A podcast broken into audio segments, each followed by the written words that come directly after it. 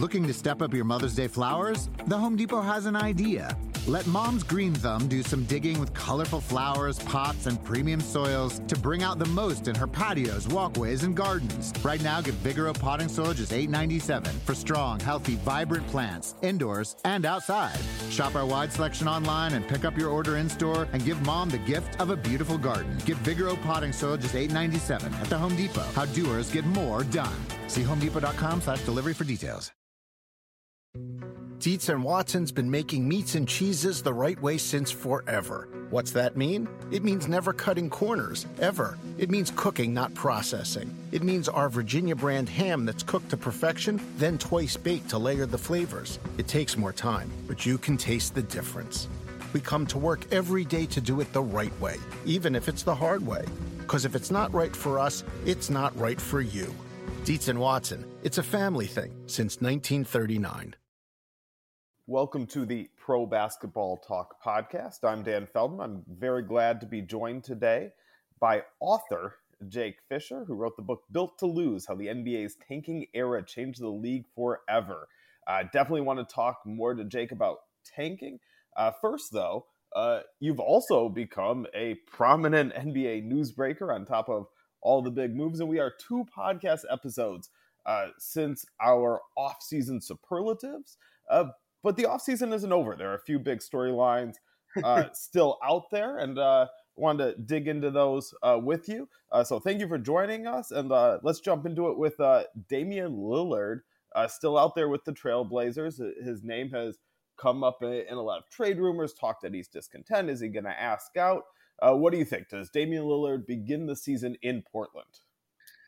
Well, first of all, thank you for that kind introduction. I think Dame's obviously the big name and big piece that a lot of people around the NBA are keeping tabs on and hoping he will request a trade and become available. But, you know, at this point, it does seem like he will at least be in training camp with Portland. Now, that could change, right? He's a guy, he's a human, he's just a regular person who bleeds like you and I do. And he could wake up one day from now till September 28th when training camp starts and just decide, you know what, I don't want to be here anymore. But at this point, there is an expectation around the NBA that he will at least try to give it a shot and try to work under Chauncey Billups and see what, you know, a new coach and a new staff and at least a little bit different of a roster can do. But obviously he was on record in Vegas before Team USA went to the Tokyo Olympics and saying that the roster he just didn't feel was good enough. And he came out publicly and vouched for Jason Kidd to be the head coach in Portland. So he's obviously making moves that he never had previously, right? He's acting, you know, like a superstar is entitled to do. And that's something we haven't really seen him do before. So all that being said, I think that doesn't discount the chance that it does happen, but at this point, it does seem like he's going to stick around in Portland, at least for the time being. Damian Lillard has talked about staying, unlike any other star in the league, except for Bradley Beal, who we're going to get to shortly.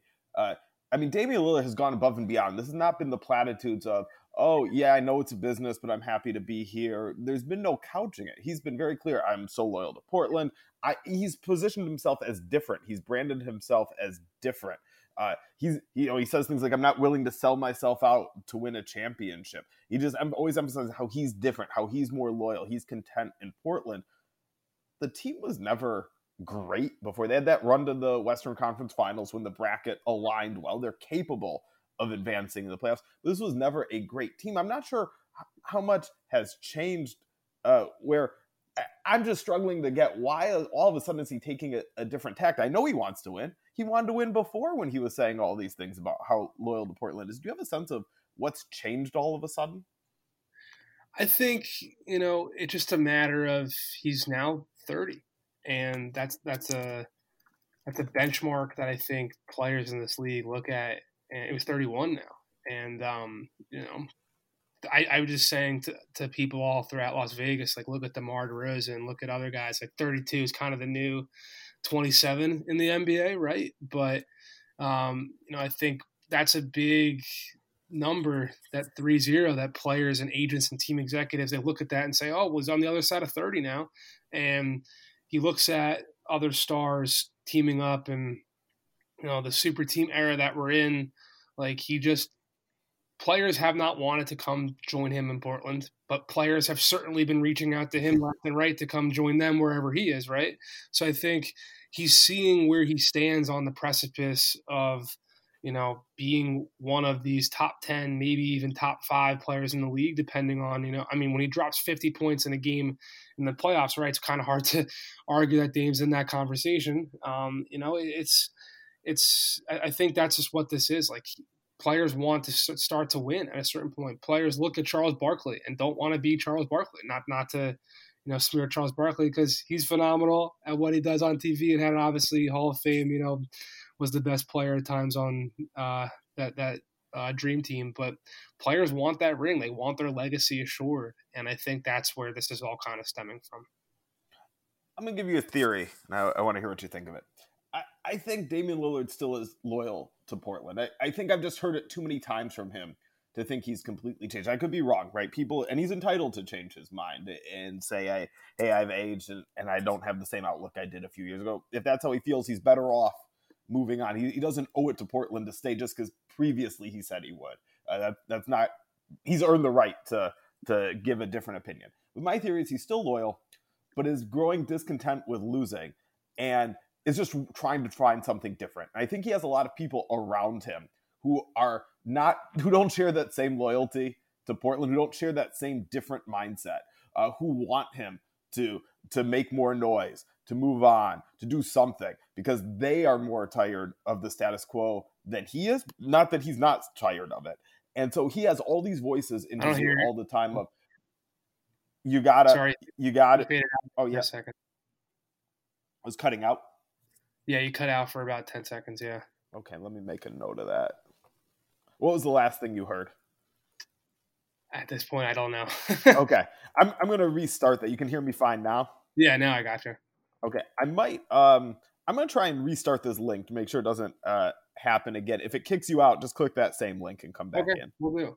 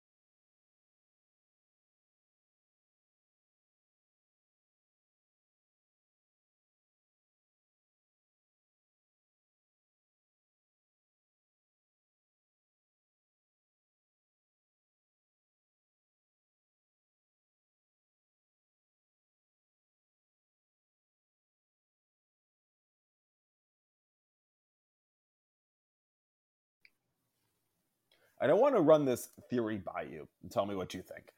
All right. Damian Lillard is still loyal to Portland in a similar way to what he was before. I just heard too much from him too many times about how different he is to completely discount that. Of course, he's entitled to change his mind. People can evolve and grow, and maybe he has. Maybe his professional desires have changed. I'm not discounting that. I could be wrong on this. But my theory is he's still loyal to Portland, but he has so many people around him who share the common superstar sensibility of, oh, you got to force your hand. You got to hold the organization accountable. You got to demand a trade if they're not doing what you want. You got to move on. You got to get to a bigger market. And he's hearing this constantly. And so he's trying to find a way to do something different because he wants to win more than he has. And so the status quo isn't working. So he's trying to do something different. So it might be, oh, I'm going to go to a reporter and go on the record with what coaches I want, to just show that I'm not accepting this as status quo. Like, us losing in the first round is not okay with me. I need to show it. Oh, I'm going to rattle a little bit about wanting a trade before my Supermax extension even kicks in. I just need to show how much I want to move on. And I think maybe, this is my theory, that maybe that outpaces his actual desire to move on. That it's more so, I want to create noise to show everybody around me, to show the Trailblazers especially, that I'm not content with where we're at. I see your theory. You know, I'll push back on it in that players like Dame and Bradley Beal, you know, I don't want to speak for them, but the words you hear about those guys in those situations is that, like, they don't want to be the quote unquote bad guy. They don't want to request a trade and, you know, lose all the goodwill they've earned for being those loyal guys, for being those not hometown, but, you know, homegrown stars. To which I always push back and say, well, look at James Harden, right? Like, James Harden basically took a match and lit the whole Rockets franchise on fire, and during the peak of a pandemic, and then he gets traded to Brooklyn, and sure enough, within a couple of weeks, he's already being talked about as an MVP candidate again. So my pushback to just the thought on those guys being bad guys and not wanting to be the bad guy in a trade request, I think, is silly, honestly, because we've seen now, if you just go somewhere new and you're great, people will love you anyway. But I do think that bad guy element and not wanting to be the bad guy is real. And I do think that Dame would not be doing this, would not have done the things he's done this offseason if there wasn't a legitimate chance he wanted to depart. I really think so. And I think that you know, these guys care about their reputation, and perception in the NBA is everything from superstars on down to video room guys. And I think that, you know, when you have this perception, this reputation of being the loyal homegrown star, like, you don't want to mess with that until you really do. And I you know, Dame could stay for the rest of his career in Portland, and this could end up being a footnote, just like Kobe wanting to go to Chicago or whatever it was, you know. But I really do think that this is a moment, and this has been a moment for the last couple of months, where he's realized the pressure that he can apply to the front office. And I think there's also, you know, conflicting things about just how strong relationships there is between Neil O'Shea and other members of Portland and Dame people and all that type of stuff. So I think this has just been them taking their opportunity, really. I mean, maybe you're right in that he never had an idea to leave and never really does want to leave. That could be accurate. But I don't think he does this unless, you know, he really did, you know, it was a situation where he's going to say, like, maybe Portland will call his bluff, and he'll just have to make the bluff. Like, you never thought it would happen. Kind of like if you take a rival job offer to your boss and say, I'm going to leave if you don't give me promotion, thinking you're just going to get the promotion. They say, go leave. Like, maybe that is what this is, but I disagree with that. I think this is the first time he really has entertained playing elsewhere. So to the idea of being villains, I'd say that those players, if Damian Lillard requests a trade from the Trailblazers, he deserves to be a villain in Portland. It would not make him a villain nationally. To know with Bradley Beal in Washington. Also, you can't have your cake and eat it too. Part of the reason those players are so beloved by those fan bases is because they've been loyal. If that loyalty turns out to be not genuine or fleeting, even though the player thought it was genuine, the way they talked about it was more permanent. I mean, especially Bradley Beal now. I mean, he says things like, you know, I die in a Wizards jersey if I have the choice. And then, oh, you're requesting a trade because the team's not good enough. Well, why didn't you see where the team was going to be? Neither the Blazers to me nor the Wizards are in a surprising position. Damian Lillard is an awesome player. Bradley Beal is a very, very good player. Neither one is good enough to carry even a reasonable roster way beyond where they are. They need a decent amount of help, and their teams are trying to get it, I think. And they maybe haven't delivered as the player would hope. But Damian Lillard, as what, you know, kindly as we were talking about him earlier, as a player, and I think he's a great player, great leader, everything you'd want in your top franchise player. He's not. I don't think he's one of the 5 best players in the NBA. You know, he's somewhere around a little bit lower than that, which is a great place to be, right? To be a top 10, top 12-ish player. That's awesome. That's incredible. But you can't be on that lower rung of that star status or that superstar status and be expecting every year to be advancing deep in the playoffs. I don't think that's a fair standard. The Blazers have paid the luxury tax in ways that a lot of teams haven't, without quite being in the midst of championship contention. They've traded draft picks at times to bring in immediate help. Like, I think they're trying. They just haven't quite gotten quite good enough, but they've been pretty good. They make the playoffs. I see this as mostly successful.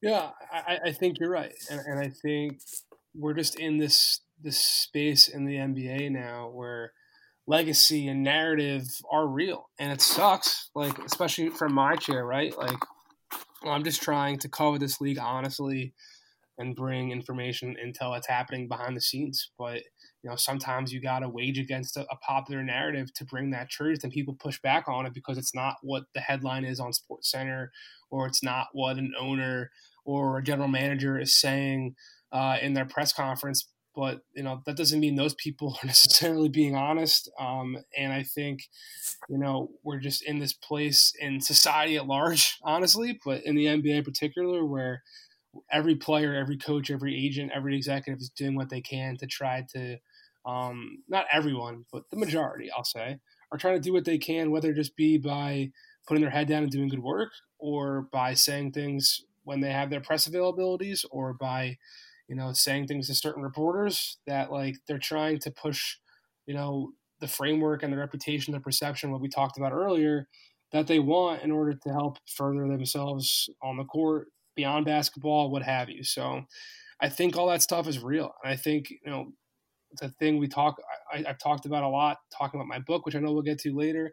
But like, the NBA is very, very little about what happens between 48 and zero on the clock. Like, there's so much behind the scenes, from just the actual basketball, from the practices to the traveling, to the film work, to diet and work in the fitness, aspect of the gym, not the actual basketball aspect of the gym. Then you factor in all the other endorsement stuff and, your investments and all these people coming in and trying to get a taste of of your money. Like, all that being said, like, I just think it convolutes the picture here. And when you're a superstar like Damian Lillard, you just want to get to a situation that makes you happier. Like, screw it. Why not? So here's a quote from Damian Lillard from 2019 about why players don't sign the Supermax extension, which he obviously did end up signing with the Trailblazers. He says, I think people walk away from it because of the media and us like that, the outside influence, people talking about their legacy. He needs to do this. He needs to do that. People kind of fall into it. So they say it's not about the money. I want to win the championship, and I want to do this. The pressure of other people saying he needs to win. He should do this. He should do that, and not be about the money. But I don't think just because you decide to stay and not pass up on that money, that don't mean you ain't trying to win it. When you're 42 years old and your career over and you ain't won it anyway, and you walked away from $60 million more than you got, they ain't even going to be talking about you then. The joke is going to be on you. Has his mindset changed, or is he just outsmarting all of us because he got the Supermax extension and now he's going to get where he wants? That he's the guy who figured out, oh, you can just sign the Supermax. You don't need to use that to force a trade. You can get that and still get the trade. Is that where we're headed, where players are going to sign the Supermax and it won't matter? Because in some ways it's a little bit absurd, isn't it, that he hasn't even played his first season on the Supermax, and that barely gets talked about, right? If he wants a trade, we're all just going to assume that the Trailblazers will accommodate him. And if he doesn't, then he'll stay. But we're almost talking about him like he's a free agent, aren't we? Well, the Trailblazers will accommodate him if he requests a trade. And I think that's something that fans and people outside the league kind of overreact to. Well, he's under contract for a couple of years, and that's not how this will work. Like, this is a business at the end of the day, like I was just talking about. And when you're Portland, and Portland hasn't had – like we talked about earlier too, they haven't had success bringing stars to join Damian Lillard to Portland. So if Damian Lillard wants out, you're pretty screwed. And that's a situation where, I mean, like, if Damian Lillard leaves and Portland doesn't get back like a blue chip prospect, right? Like, let's say it's this Ben Simmons package, which I guess will probably be a good segue into something else you probably want to talk about. Yes, indeed. Like, let's say that's what it does happen. Let's say it's Ben Simmons and Matisse Thybulle or Tyrese Maxey and a bunch of picks, right? And it's that and CJ McCollum. Like, that team probably is not a playoff team, like not a bona fide playoff team. They're going to be in the mix for that 8 to 12, just like Sacramento and New Orleans and Minnesota and Portland kind of is in right now, right? Like they're not. And let's say, you know, that package, that core, that group doesn't turn into like the best case scenario. Portland's going to be set back years. And sure, you could say that's an argument as to why they wouldn't move him, but there's definite belief around the league that the Trailblazers are, you know, kind of up for sale, potentially going to be up for sale, whatever it is. And like, if that's certainly the case, then you gotta wipe your hands of the situation clean. Being that the longer Damian Lillard would be staying, quote unquote, in Portland, you know, wanting out, it's just a bad look for that franchise. And it's a continuing headline day after day that Damian Lillard no longer doesn't want to be in Portland. That's not good for the future of getting the next Damian Lillard to Portland in the first place and having him stay there long term anyway, right? So I think that's why we're in the player empowerment era that we're in. Like, superstars have realized this is the agency that they carry. This is the weight that their decisions and their words have. So I push back on the people that say like they could just hold on to him if they want to. Like Kyrie Irving wanted to get out of Cleveland while he had a couple years left on his deal, right? Or 1 year left, whatever it was. Like, they didn't have to trade him. They traded him. Houston didn't want to trade James Harden. They had a deal. I reported this at one point. Like, they had a deal on the table from Minnesota to get a first-round pick for PJ Tucker back, I think, in the 2020 draft before last season. And they said no because they wanted to keep PJ Tucker in efforts to keep James Harden. And James Harden kept saying, like, I don't really want to be here. And they kept saying, no, we're going to do what we can to get a deal, to get players around you that are going to, like, make you want to stay here. And they still ended up trading James Harden, you know. So I just think that I don't even know where your question was or where I started here, but I'm just going to say, like, if this does happen, like, if Dame does decide, they're going to move him. They just are. That's just how the business of the NBA has to work. And if they don't, it'll be a mistake. From something as small scale as like Sam Hinkie back in the day to also be a shill, and plug my book again, like holding on to Jahlil Okafor and Nerlens Noel too long. Like, same thing with Dame. His value won't go lower, right? But like, the longer it becomes a fiasco, the less good it is for that franchise and that organization. What do you think it would take to convince Damian Lillard to stay? Because it sounds like he's going to come back to the team to start the year. I don't think this team's going to be much better. They shored up maybe their bench defense a little bit, you know, with some minor signs, Cody Zeller, Tony Snell, they brought in Ben McLemore. Like, I don't think this is a radically different team. I think Terry Stotts was a good coach, maybe had some shortcomings. You can raise your ceiling with something new, getting in Chauncey Billups. But there was a pretty high bar that Terry Stotts set. So it's probably just going to any first-time coach, probably going to be a downgrade there. I don't have the highest expectations, but what do you think it would take to have Dame feeling good enough to continue? Let's just not say, not just for next season, but the following season. You know, I think it's just that path towards winning and feeling like he can win there, which I don't want to speak for Dame, but because I don't know what that would be, but I think it's something that I just think he needs to feel like there's a chance to compete there. That's what I think this is all coming down to, and that's why Terry Stotts ultimately got fired, right? Like, making the playoffs in the first round year after year after year is great for a certain degree. But then, like, if you want more, if you get to the Western Conference Finals, which I know you said was a fluke, and a lot of people in the league say was kind of fluky too. I didn't quite say it was a fluke. I mean, they earned it. I just, maybe this means fluke. Maybe this is just semantics. I don't think it was a fluke. I wouldn't go that far. I would just say them going to the Western Conference Finals did not give me confidence at all that they'd be back to the Western Conference Finals. Like, they earned it once, yeah, but they weren't one of the best. Right. Yeah. So, you know, if he doesn't think, you know, maybe Dame's thinking that now too. I mean, it's just kind of like you get one taste and you want more. Like, you see Giannis running around the post-game, you know, celebration, the debris of the confetti and whatnot, and he's telling everybody, hugging everybody, we're coming back, we're doing it again next year. And I think, you know, Dame is certainly not happy getting to – I don't want to speak for him, right? But Dame is certainly not happy just making the first rounders. Right. So if that's – I think that's what this all just comes down to. If he feels Portland gives him a shot to And I do think he wants it to work in Portland. I think same with Bradley Beal in Washington. Like, they want to win a championship there. But at a certain point, if you just realize and think that you can't do it, just like with any relationship, right? If you feel like this isn't your person at the end of the day, you break up. Even if it is amicable or you both kind of recognize it, whatever. Like, at a certain point, the breakup in most relationships is inevitable.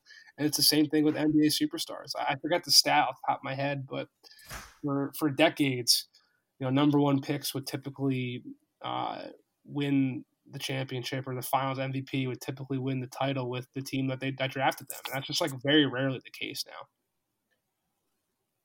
I mean, feeling like he can win in Portland, that's probably a good vague way to put it. And we don't know exactly how he defines it. I feel like this is a solid team that can win. And I'd tell Dame and Bradley Beal, if you're looking at Giannis as your example, well, one of the reasons Giannis was so happy is because he stayed in Milwaukee and overcame all the challenges and did it there. I'm not saying every player needs to follow that model, but you could tell that meant something to Giannis to do that. And I think it would mean something to Dame, would mean something to Beal. And the counterexamples, Kevin Durant, and we'll always question, well, how much did his titles with the Warriors mean? And I question how much they meant to him. Did he appreciate and enjoy them as much as he thought he would?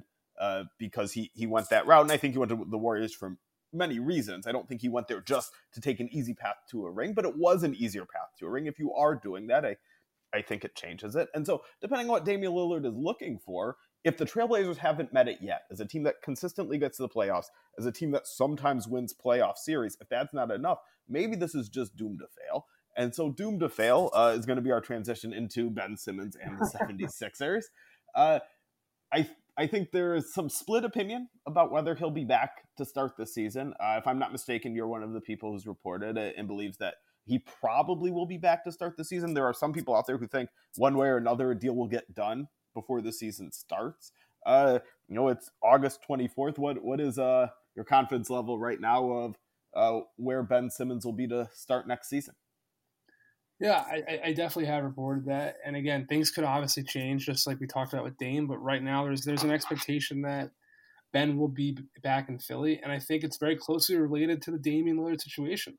It certainly seems like Philly's North Star here is that they want to pair Joel Embiid with Damian Lillard. And I think that's the other context outside of that is the Sixers are trying to trade Ben Simmons because they do not believe he is the second star that will help Joel Embiid reach the finals and win a championship, right? So that's the other important context here, being that any trade package for Ben, I think, has to do two things. I think it has to convince Philly that whatever they're getting back is a better return and a better fit for helping Joel Embiid make the finals.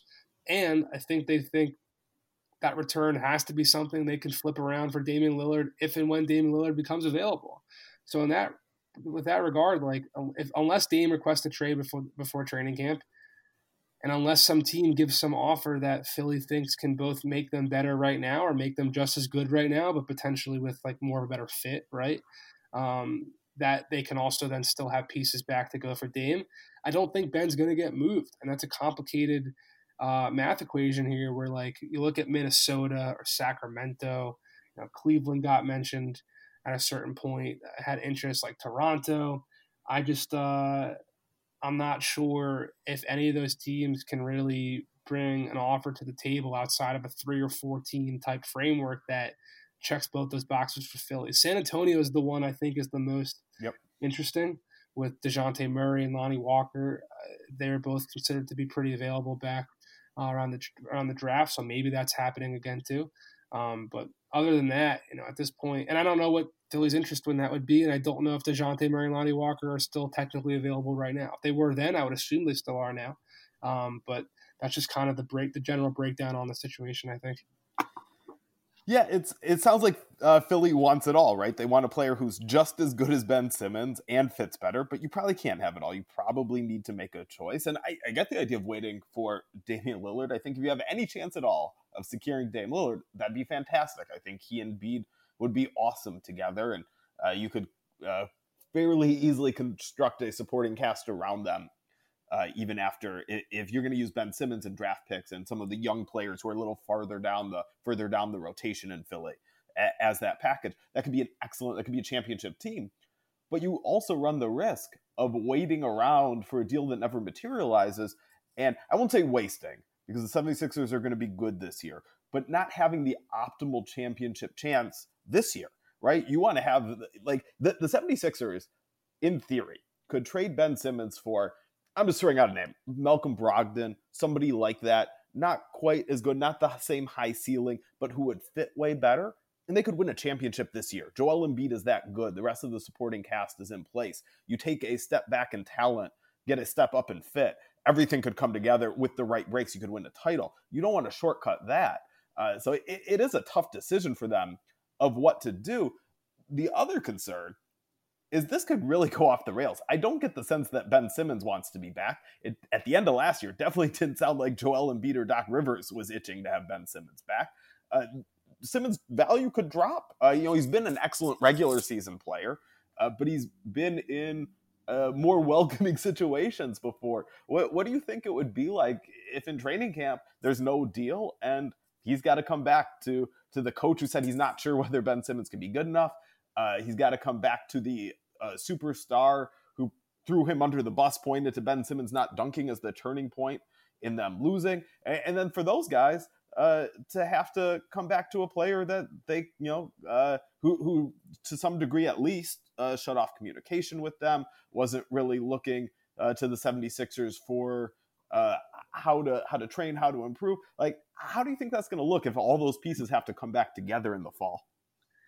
Listen, I think Ben not being in close contact with Philly this summer shouldn't be that surprising if you have been following the situation, being that he never doesn't that make it worse though? I'm saying I don't think he ever really has. Ron Wrightsman wrote a pretty great thing about it back at Fox Sports, like in the very end of that playoff run, like each summer they've never really been able to get him on the same page. And he came back one year with working out with his brother. And I remember, I think it was the 1920 season, if I remember correctly. Again, all the years blend together. But there's a certain point in the last 2-3 years where I went down to Philly. I think when I was down there for interview for my book, and like pregame, his brother was working him out on the court. And they were taking all these shots that like Ben Simmons does not take during a game.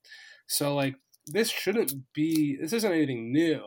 And I think the only new aspect is that he doesn't want to be there anymore. And I wrote it at Bleacher Report. I think it was last week, 2 weeks ago, whenever I did the Ben Simmons breakdown I did, like his representation is certainly reaching out to other teams and trying to gauge interest and trying to find a new home for him too. I think Philly would like to have him be elsewhere. I don't think the Sixers, the main players involved on the Philly side, like I don't think they want him back, but they're also not just going to give him up for nothing. Like they're not going to give him up for something below value. They're not going to give him up for something that doesn't make them better, or like I said earlier, like keeps them at the same ceiling but with a better fit, if that makes sense. So at this point, like I don't know what's going to happen when September 28th rolls around. Like there's certainly rumors out there, like Kendrick Perkins said out on ESPN, that like maybe he won't even show up to camp. Maybe he won't even report. But that's a situation different from the Damian Lillard situation we talked about earlier, where I think Philly can kind of just move along and go about their business if he doesn't show up. I mean, they have Joel Embiid. They've got Tobias Harris. They've got Seth Curry, Danny Green, Tyrese Maxey, everyone in Philly is freaking out about how good of an offseason he had, right? Or Summer League and the videos popping up about him. He's been someone that they've been high on pretty much since they drafted him. So, like, I think they'll go about their business, but I think it's from my objective chair here covering the league, like, I think it's in Ben Simmons' best interest to go out there and perform his best and play his way into a different situation. I think that would be for the best, but there's clearly, some of this is mental and how he approaches it. And that's why I say it's a bigger problem that this is the norm. I think the hope should have been, oh my goodness, he finally got exposed and he's going to have to reevaluate how he trains, because he hasn't improved the way you'd want to see since he won Rookie of the Year. Maybe level off is a little harsh, but it's not much better than that. So the hope was he would change things, not just keep doing the same things over and over. I do believe he's very talented. On a lot of teams, in a lot of situations, I'd love to have him on my team and try to mold him. But continuing to not be responsive or change how he's training, that hasn't been working. I doubt it works this offseason. So that's one concern. I want to run a different theory by you. I guess we'll do this for all the guys. Here's my theory. I don't know if I believe this one or not, but here's my theory on Ben Simmons. I mean, you've reported on some of this, the outlandish or trade offers Daryl Morey has made. Maybe that's just his MO, but here's a theory. He's got a trade offer in his back pocket that he knows he'll do if it comes down to it as training camp's approaching. He wants more, obviously. If he had a deal he'd do it, that deal would already be done. But a deal where he's happy enough to do it rather than deal with everything with training camp and everybody coming back together. So in the meantime, he's just searching for it better and better. But there's something there where there's at least assurance that some trade will be made. And that's where the people who have, I know this isn't you exactly, so I think you're going to disagree with one, but the people who have confidence a deal will happen before the season, maybe that's where it's coming from. What do you think about that theory? It's certainly possible Daryl has the quote-unquote offer in his back pocket. But, I mean, that I don't think is contrary to his past in Houston. I remember the Jeremy Lin trade to the Lakers was something that I think he had kind of, waiting for him if certain things happened. And I know in the big game free agent hunting days of those Rockets, Daryl would kind of have trades lined up if they got Carmelo, if they got Dwight Howard, if they got, all that type of stuff. So that's certainly possible. I do think the outlandish offers are him. That's his MO. I talked to someone with the Rockets who worked pretty closely under Daryl about this back around the draft, being like, what is Daryl doing? And this guy said to me, well, that's kind of always what he just wants to make offers, even expecting the other team to be this is ridiculous, because he just wants to start the conversation and set the parameters so far in the distance of, an offer that is good for Philly, that when you, if you ask someone for $100 million, knowing that they're only for, anything, knowing that they're probably only going to willing to give you 2 to 10, well, their next offer is going to be 10, not 2, right? Mm-hmm. Coming down from 100. So I think that's kind of where the offers come from. And I also think in this Ben Simmons specific dynamic, I think holding a really high bar for him also did a good job in propping up his value a little bit and really setting the tone that you're not just going to get him on a bargain right now. You're going to get Ben Simmons. If you're trading for Ben Simmons, you're going to be getting and trading for the guy who was the runner-up and defensive player of the year, arguably the best perimeter defender, a multi-time all-star, who's 25 and on our team control for the next 4 years. That's what they were trying to do. The last player I want to talk to you about, who's the star still hanging out there in the offseason, is Bradley Beal. And, it seems more likely that Bradley Beal is going to stay in Washington. This one seems like the quietest at this point. But he is eligible for a contract extension in October. I think it'd be about 4 years, about $181 million. That's less than he could get if he waits it out, opts out, and becomes a free agent in 2022. It's about as much as he could get if he opts out and leaves. If he leaves, his projected max would be about $179 million over 4 years. So right about that 181, not a huge difference there. Or if he wants to stay in Washington, he could opt out and stay for about $242 million over 5 years. It'd be a somewhat similar salary, a little bit more over the first 4 years, and that fifth season at $55 million. He could lock in, assuming the Wizards are willing to offer that full max, and I kind of think they would be. Do you think he's going to sign his contract extension in October? At this point, I think it's a situation he kind of has to wait for the summer, right? Am I wrong about that? For it to get up? So he'd be eligible to sign it in October. But I think he's not eligible for the richest amount yet until after, which you can sign. Trae Young signed his. This is all kind of convoluted too. Where Trae Young signed his deal and it got reported as $200 million, blah blah blah. And he can't really technically. So Beal's a little different because he's so old. There's no more supermax for him. He's just going to hit the 10 years of experience and be eligible for 35% of the cap anyway. But no, I know what you're saying. No, I think at this point, like, people do expect Bradley Beal to re-sign in Washington and be there for the long term. I mean, that's definitely the expectation around the league. And I think when they made the Russell Westbrook deal and Brad stuck around, like, I think that was – they bring in Spencer Dinwiddie, who's known to be close to Brad. They're bringing KCP, who's known to be close to Brad. Like, I think this summer reaffirmed that Bradley Beal is the franchise face of Washington, and that, I don't think that's going to be changing anytime soon. So I do think there's a big difference between – him signing the extension and him not, even though it's tricky because the larger money, I think, you know, would be out there if he waits until free agency to sign a new contract. That's how he can get that fifth year. That's what it is. Yeah. Right. That's what I'm expecting. Yeah. Okay. I don't think he'll sign now. The catch is, I think it'll be next summer. The catch is, what if you're the Wizards and Bradley Beal says, yeah, I plan to stay. I'm just going to wait till free agency. I'm going to opt out. Like, don't trade me. Just keep me. I'm planning to stay. And then he could walk and he could change his mind, right? We're talking about Damian Lillard having a change of heart of how he views things. You never know. I think it's very dangerous for the Wizards to keep him without the assurance. I think he is going to sign it. And I only say that because he signed his previous contract extension in a similar situation. Rather than waiting for the Supermax, it made all the sense in the world not to sign the extension then. And he did it because he wanted to show his loyalty to the Wizards. Maybe he's not going to do that twice. Maybe he's like, you got me once. I'm not going to take a financially disadvantageous deal again, or maybe disadvantageous is too strong, not maximally advantageous deal again. But just because he set that precedent, I'm going to predict he will sign the extension.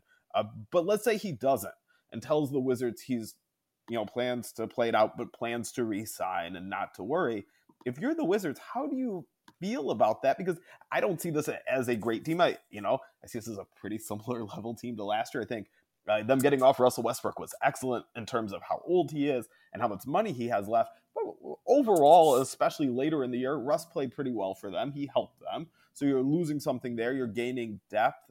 I think you're getting up in a similar spot, and I don't know how Bradley Beal is going to feel about that at the end of the year after playing through it, no matter what he's thinking now.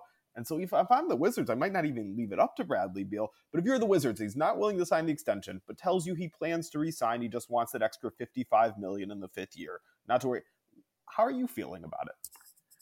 Well, they don't really have a say. Like, they can't make Bradley Beal sign that deal. If he wants to go into free agency, or he wants to go into the season without having his contract and even says to them, like, yeah, I have full intent on re-signing. I mean, well, they can trade him, right? They don't need. Yeah, they could trade him even if he wants to stay. And I think if he's not willing to sign the extension, I'd be at least considering it. That's true, but they certainly haven't considered it yet at all, and I don't think they will. I mean, but he's never turned down the extension before, right? This would be a new situation because last time he signed the extension earlier than it made sense. I thought this is where we were headed last time. For sure, he was going to tell him, and yeah. Right, so they avoided this whole conundrum. I see what you're saying, but. I just don't like when Golden State, for example, called Washington and said, "Hey, is Brad available?" They said no, and that's going to be the case until Bradley Beal comes directly to them and says, "Don't want to be here anymore. Trade me." So I don't think Washington is going to look to move him, even if he says, you know, I'm not re-signing here. Like they have. They made all their moves this summer and continued to operate, expecting Bradley Beal to be the franchise face of the Wizards for a long time here moving forward. And even if he doesn't accept this deal right now, I think it would be with the, like we talked about, with the idea of getting that extra fifth year, that more money next summer. But even if that's a risk, like the Wizards are not moving him until he says, I want to be out of here. Like that's just not going to happen. Yeah, it's scary. I mean, that might be the right move. It's hard to get a player like Bradley Beal, but it's scary just to keep him into unrestricted free agency where anything can happen. You might get no return, and obviously trade him now, you'd get quite a bit because he's a good player. We spent a lot of time talking about three players who were drafted in the lottery who are still with their original teams, but might not be, you know, for long. You can go down the spectrum from Simmons to Lillard to Beal and your confidence level of how long they'll be with their team. Your book chronicled the, I'll say, Sam Hinkie era. Obviously, it wasn't just about the 76ers, but that era of the NBA and how teams approached it. with us, and you know, being fully into this player empowerment movement where, hey, like you said, if Damian Lillard wants to get traded, the Trailblazers are going to accommodate him. When players can seemingly just change teams regardless of where they currently are and what their contract status is the tanking era over? Is it not that important to secure a player, you know, to get him, to draft him, to have his rights? Because if you don't do the right things anyway to keep him happy, you can just lose him. You could be the team that gets him.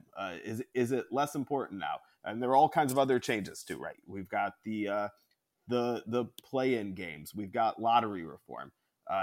Does your book, which I read, I thoroughly enjoyed the how deeply it got into all these different team situations and how tanking really took over the league and changed the conversation about the league. Does your book chronicle an era that no longer exists, or are we still in it? That's a good question. I think the era that my book chronicled certainly ended, and I think it was built around that 2014 class that was considered to be the best class since 2003. But I think whenever lottery reform and the play-in tournament certainly have played a factor in teams, no longer chasing the number one pick as aggressively anymore. But I do think whenever a draft class coming up in the future is going to be, apparently loaded with future Hall of Famers, just like this 2021 class was, I think tanking is going to happen. Like OKC and Houston and Orlando and Detroit, they did things this past season far more brazen than Sam Hinkie ever did in Philadelphia, sending guys home for half the year and openly resting guys. Like, that was not something Philly ever did. They just ran out a really young, inexperienced, intentionally poor roster, hoping those players would simultaneously, lose games while also developing, like Robert Covington and T.J. McConnell and Jeremy Grant and Rashawn Holmes and Christian Wood.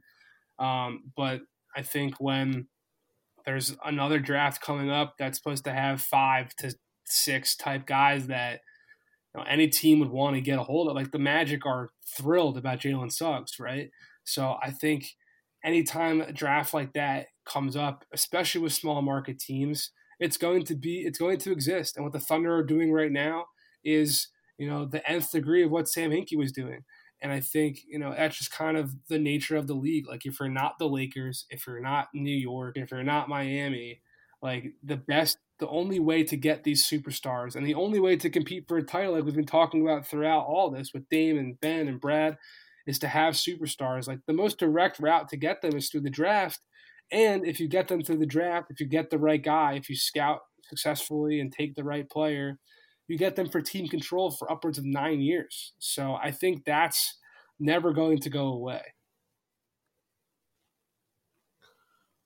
Why do you think there's not the same conversation around what the Thunder are doing as there was around the 76ers and the process?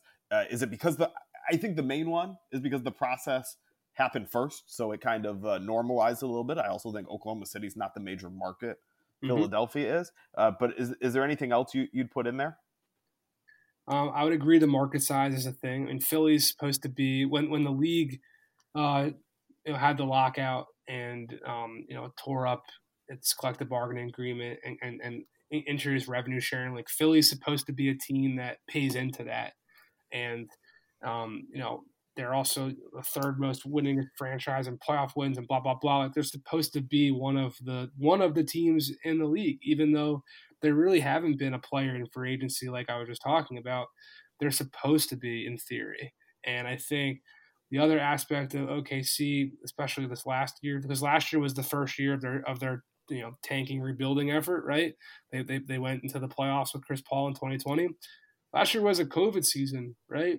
And I think one of the factors that ultimately did Sam Hinkie in Philadelphia was rival ownership groups were complaining to the league saying that their gate revenue was falling when Philly came into town. And there was no gate revenue really for the majority of this past season, right? When the Thunder were going to Phoenix or San Antonio or Milwaukee or Orlando or Detroit, any team that really is relying on, you know, those opposing stars to come bring some butts into the seats, like that wasn't really an issue this year. So we'll see. I mean, that was certainly a talking point among people I talked to in the league in Vegas. People were wondering why the NBA hasn't necessarily given attention to OKC like they did with Philly. So who knows? Maybe that will be something that comes to a head right now. But also the fact that Sam Presti and the Thunder have been, a perennial playoff team for almost a decade at this point, honestly, before they did this. And that Presti has a track record, and he is someone that he's so well-spoken, and he's really, really dexterous at speaking to the media. He doesn't do it often, but when he does hold a press conference, I mean, he answers every question and then some. He combats a negative narrative before it even is presented to him. I think that's something that Sam Hinkie never really did, and it's something that he regrets, not necessarily regrets, but looks back on and recognizes was a weakness of his. So I think all those factors are why the Thunder haven't, blown up to that degree yet as a storyline. But all that being said, the longer this continues, it certainly could.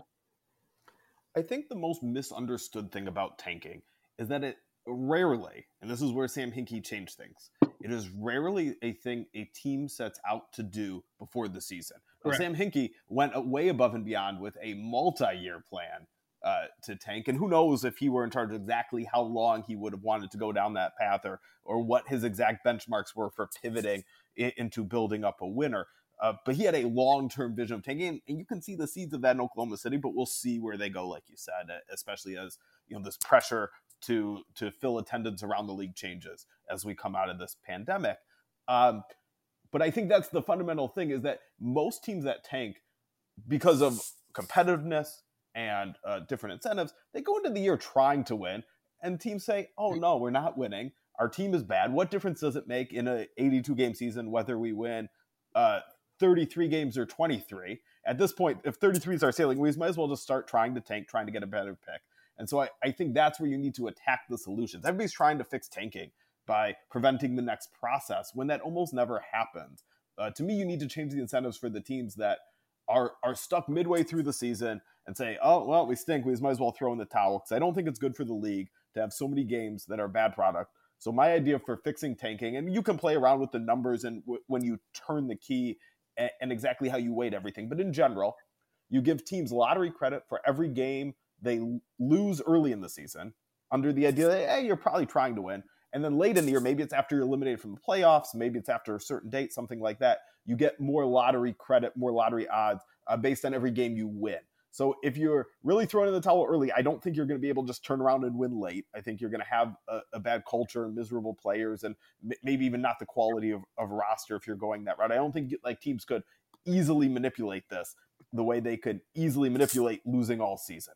I don't think it's that hard to lose all season if that's truly your organizational goal. It might be hard to have the very worst record, but to choose to be in the bottom 3 or 4 records, you can probably do it. So what do you think of that plan for fixing tanking, where it's twofold for getting lottery odds? One, it's you get credit for losing early, and then 2, you get credit for winning late.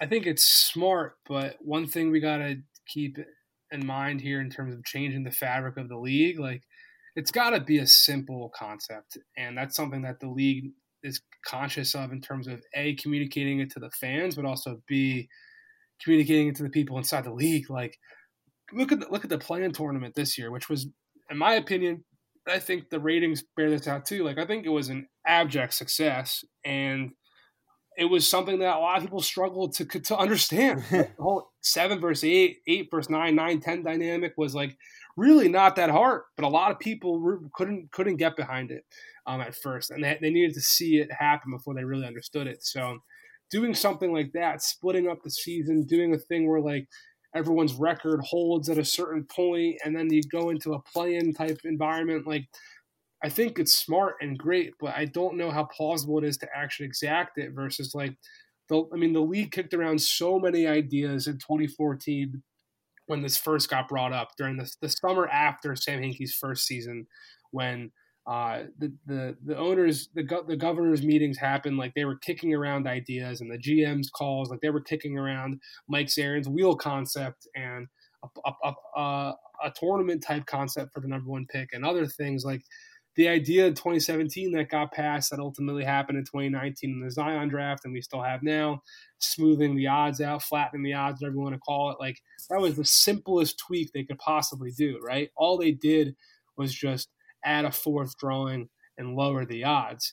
And I think to me, like the only way to truly get rid of tanking is to completely detach your record from your draft positioning. That's the only way to do it, because no matter what you do, whether you, what you just pitched, or if it's like a tournament at the end of the season with all the non-playoff, like someone's going to be losing games on purpose to position their draft, position. If there is some type of way that you can control it. And I think the only way to do that is to get rid of the how your record is dependent on that. So that would be a wheel type concept. Maybe that is, just bringing, getting rid of the draft altogether and having some type of like open free agency, rookie type, whatever. I don't know. But I think as long as your record and where you stand on the standings impacts your draft positioning, there's going to be a team. Cause like you said, not typically is it every team set out from the year starting point to be bad. It's Detroit waiving Blake Griffin, or the Magic realizing they're not that good and trading Vucevic and Fournier and Aaron Gordon, and all the Rockets moving on from James Harden. Those are the teams that typically end up doing it. So those teams year after year after year, when they recognize we're not in it, they're going to do what they can to manipulate their record to get better draft position. So you're absolutely right that my proposal lacks simplicity. No question about that. That is a drawback of it. And you are right that as long as you benefit in the draft from losing, there will be times when teams want to lose. I also think that's good to reward the bad teams in the sense. Like I think it's good for the league to have you get hope, right? If you're losing, you get the hope of a higher draft pick. And so there's something there. So yes, that is the best way to eliminate tanking. Is there a proposal you like, though, that you think would just be best for the league in general as a way to limit tanking? Maybe you think we're fine as we are, or a way to limit tanking, or would you be in favor of just getting rid of tanking completely by divorcing it from your record draft position? I think there's a really good argument to be made that the league is at its healthiest when all 30 teams feel like they've got a shot to win every single night, and therefore their fans go to the arena thinking they got a chance to win, and every 8 seed thinks they can beat the 1 seed and blah, blah, blah, right? So in that scenario, like if the draft is just a random occurrence or the order of it is random, like the wheel concept, I really do think the wheel is the best way to do it. I think if every single team was just going to draft – and the wheel's interesting, being that you would still have a lottery component where, it would shift in buckets. You'd be drafting 1 through 5 one year, and then you'd be drafting 25 through 30 the next, and then 6 through 10 the next, and then 20 through 25, that type of rotation. And each 5 pods would still have a lottery in that top. But you would at least know, no matter what we're doing this year, we're getting a top 5 pick. No matter what we're doing next year, we're going to be getting a bottom 5 pick. And what we're doing year 3, we're going to be picking 6 through 10. Like if that's where the league is at, then you've got no choice but to just put out your best product, right? So I think that's the only way to eliminate tanking. But to your point also, I don't have a problem with tanking at all. I think what Houston did, it's kind of like a cheat code. Like they're potentially set up to be somewhere in the play-in tournament picture in the next 2 years. So like what would a better alternative have been? I think the way the draft works is fun. I think it's hilarious that the fate of these $2 billion organizations come down to ping pong balls. I think the draft is such a fascinating intersection of players being available for trade right before free agency, teams having different agendas, trying to get better now, trying to get better for the future, trying to take, a player that has the highest upside or a player that can help you in the playoff picture right now. Like, I think it's great as it is. I have no qualms with it at all. But if you do want to get rid of tanking, I think the wheel's the best scenario.